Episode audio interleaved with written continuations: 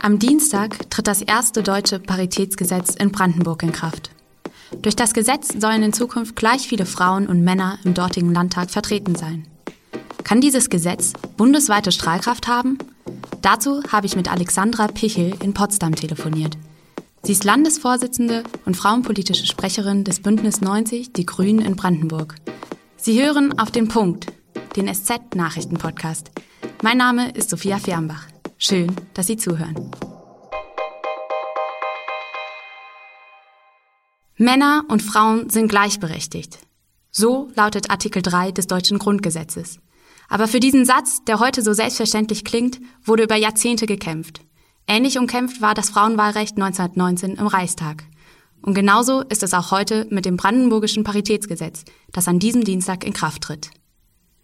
Frauen und Männer sollen dadurch gleich stark im Parlament vertreten sein. Was so selbstverständlich klingt, ist in deutschen Parlamenten nämlich immer noch keine Realität. Im Deutschen Bundestag beträgt der Frauenanteil lediglich 30 Prozent. In vielen Landtagen ist es noch viel weniger. Wenn Parteien das neue Gesetz nicht befolgen, soll ihre Wahlliste gekürzt oder sie können sogar ganz von der Wahl ausgeschlossen werden. Die AfD hat gegen das Gesetz in Brandenburg und Thüringen geklagt.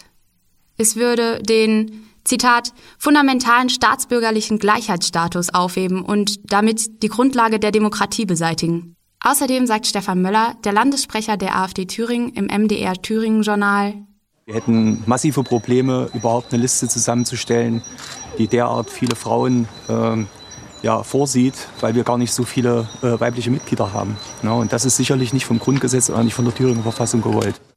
Das lassen wir einfach mal so stehen. Die Verfassungsgerichte der beiden Länder müssen jetzt juristische Entscheidungen treffen. Sie müssen entscheiden, was das höhere Gut ist. Die Gleichberechtigung zwischen Mann und Frau oder die Freiheit der Parteien, ihre Kandidatinnen zu nominieren. Ob und wie diese Entscheidung den Feminismus verändern wird, darüber habe ich mit der grünen Politikerin Alexander Pichel gesprochen. Frau Pichel, was hat dieses Gesetz denn für eine Bedeutung über die Landesgrenzen hinaus? Sollte es Ihrer Meinung nach so ein Gesetz auch auf Bundestagsebene geben? Naja, das kann man schwer mit einem Argument sagen. Da gibt es ja sehr viele Argumente. Tatsächlich ist es so, dass bei den Nominierungsveranstaltungen äh, innerhalb der Parteien Frauen benachteiligt werden. Es sind weniger Frauen in den Parteien. Viele Parteien tun wenig für Frauenförderung. Es ist auch ein, unter anderem ein finanzieller Aspekt. Ähm, so müssen zum Beispiel Wahlkämpfe in, in Wahlkreisen selbst finanziert werden. Und wir haben weiterhin eine bestehende Lohnungleichheit. Also da gibt es wirklich viele Faktoren. Das Paritätsgesetz gilt bisher nur für die Landeswahllisten. Was bedeutet das denn für die Direktmandate? Ja, das bedeutet leider für die Direktmandate, dass die eben ähm, auf Landesebene, also jetzt für Brandenburg, nicht dabei sind. Im ursprünglichen Gesetzentwurf, ähm, der von Bündnis 90 Die Grünen eingebracht wurde, war ein, ein Modell für die Direktwahlkreise mit dabei. Das hat dann aber keine Mehrheit gefunden und deswegen führte es dann dazu, dass nur in Anführungsstrichen die Landeslisten bedacht sind. Was auch noch fehlt, ähm, sind, ist die kommunale Ebene. Das ist noch viel relevanter dort, weil dort haben wir einen durchschnittlichen Frauenanteil von gerade mal 23 Prozent. Kann so ein Paritätsgesetz also wirklich die nominelle Gleichheit zwischen Männern und Frauen im Parlament erreichen? Tatsächlich ist es so, dass nach der letzten ähm, Landtagswahl in Brandenburg, also im Herbst 2019, ein Professor aus München, glaube ich, hat das mal ausgerechnet, wie es mit Paritätsgesetz ähm, gewesen wäre, weil das Paritätsgesetz galt da ja noch nicht. Das greift ja erst ab heute. Und tatsächlich hätte es den Frauenanteil noch nicht verbessert, weil es eben nicht für die Direktwahlkreise ähm, gilt. Ähm, und bei den Direktwahlkreisen ist das äh, sehr, sehr schwierig, weil ähm, da geht es nicht nur darum, dass die hälftig besetzt werden sollen, sondern auch um die Chancen. Also ähm, es gibt ja so Wahlkreise, die traditionell von einer Partei geholt werden. Und ähm, die werden zum Beispiel traditionell auch von den Parteien mit Männern besetzt. Da ist es ganz schwierig für die Frauenpartei intern an diesen Wahlkreis zu kommen, in Anführungsstrichen. Frauen sind in Parlamenten immer noch unterrepräsentiert. Warum ist das denn so? Naja, ich höre, dass es sich äh, äh, um Machtsicherung gilt. Und natürlich, da kommt auch wieder der Punkt dazu, Direktwahlkampf kostet Geld. Die Kosten müssen selber getragen werden. Das kann, je nachdem, wie viel man dafür investiert, kann das schnell in den fünfstelligen Bereich gehen. Und nicht jeder hat so viel Geld dafür extra angespart. Erst recht die Frauen, äh, die in der Regel ja auch weniger verdienen. Also das Gesetz hat auch indirekt was mit gleicher Bezahlung für gleiche Arbeit, also der Gender Pay Gap zu tun? Unter anderem, ja. Äh, nicht nur, aber das spielt tatsächlich auch eine Rolle, ja. Und man muss natürlich auch äh, den Zeitfaktor dazu nehmen, zum Beispiel noch. So ein Wahlkampf frisst unglaublich viel Zeit. Man kann dafür theoretisch unbezahlten Urlaub nehmen, das muss man aber auch finanzieren können. Ansonsten muss man das sozusagen neben Beruf und den sonstigen Verpflichtungen, unter anderem Familie, ähm, wuppen. Und das geht mindestens in der intensiven Phase vor der Wahl, also locker vier Wochen, kann aber auch bis zu acht, Wochen gehen, wirklich ähm, an die Substanz. Und ähm, das kann, dazu braucht man auch ähm, eine breite familiäre Unterstützung. Die AfD hat gegen das Gesetz geklagt. Die Entscheidung wird im August erwartet. Wenn gegen das Gesetz entschieden werden würde, was hätte das denn für eine Auswirkung auf die feministische Bewegung in Deutschland? Ja, das wäre katastrophal. Das wäre wirklich katastrophal. Das würde ganz deutlich zeigen, dass auch das, der ähm, Artikel 3 im Grundgesetz, ähm, Männer und Frauen sind gleichberechtigt, dass der nicht trägt. Ähm, und in der Brandenburger Landesverfassung geht es ja sogar noch weiter. Da geht es ja sogar weiter und es wird gesagt, von Seiten des Landes, also der Landesregierung muss darauf hingewirkt werden, dass die Gleichberechtigung von Männern und Frauen ähm, durchgesetzt wird. Und das wäre wirklich katastrophal. Und da gehe ich ganz sicher davon aus, dass ein Aufschrei durch Deutschland geht und ähm, ich bin mir auch sicher, dass wir dann äh, noch intensiver kämpfen würden, aber ich gehe nicht davon aus, dass das passiert. Sehen Sie denn irgendeine berechtigte Kritik an der Frauenquote? Naja, also ähm, da muss man jetzt erstmal fragen, welche Kritik. Ähm, eine klassische Kritik ist, dass Männer dadurch benachteiligt werden. Aber darum geht es ja eben nicht. Ähm, Männer werden jetzt übervorteilt und es geht bei so einer Quote darum, Gleichberechtigung zu erreichen. Und Gleichberechtigung heißt, die Macht zu gleichen Teilen aufteilen.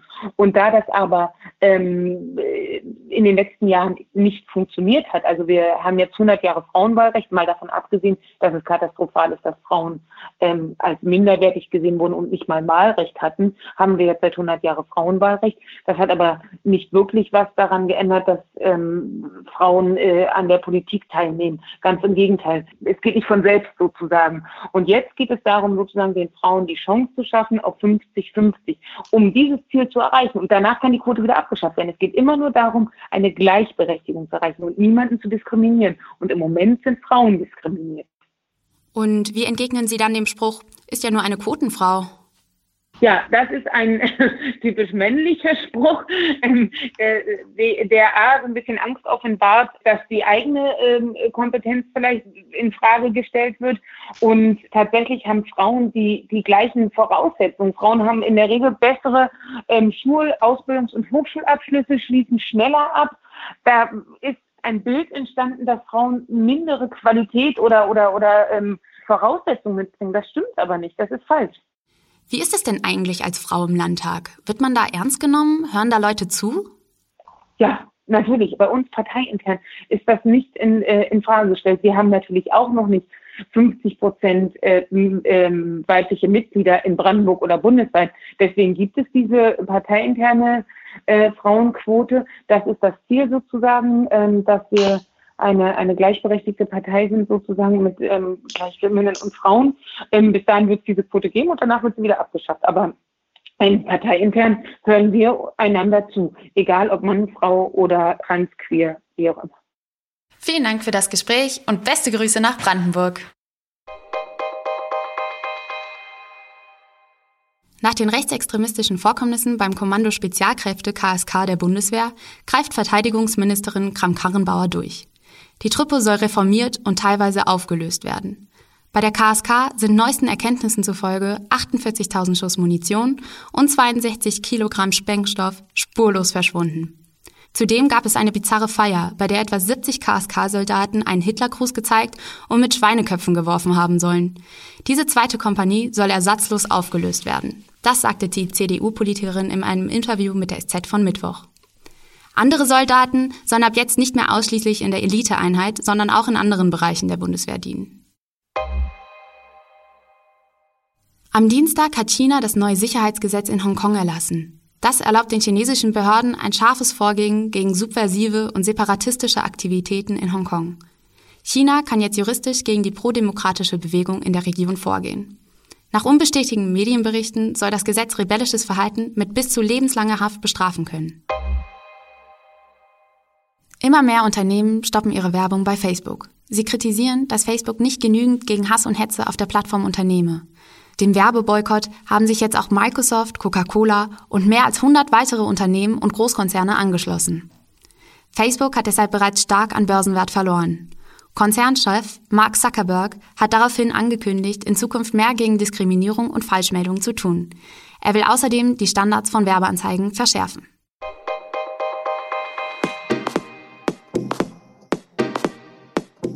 Zum Schluss noch ein Lesetipp aus der SZ von Mittwoch. Da schreiben die Kollegen auf der Seite 3 über den Autozulieferer Webasto. Dort ist das Coronavirus in Deutschland nämlich zum ersten Mal aufgetreten. Aber im Gegensatz zum Fleischfabrikanten Tönnies hat die Firma in Stockdorf bei München vorbildlich gehandelt. Wie der Webasto-Chef den Umgang der anderen bewertet, das können Sie mit einem SZ-Digital-Abo schon heute ab 19 Uhr lesen. Das war auf den Punkt. Schön, dass Sie zugehört haben.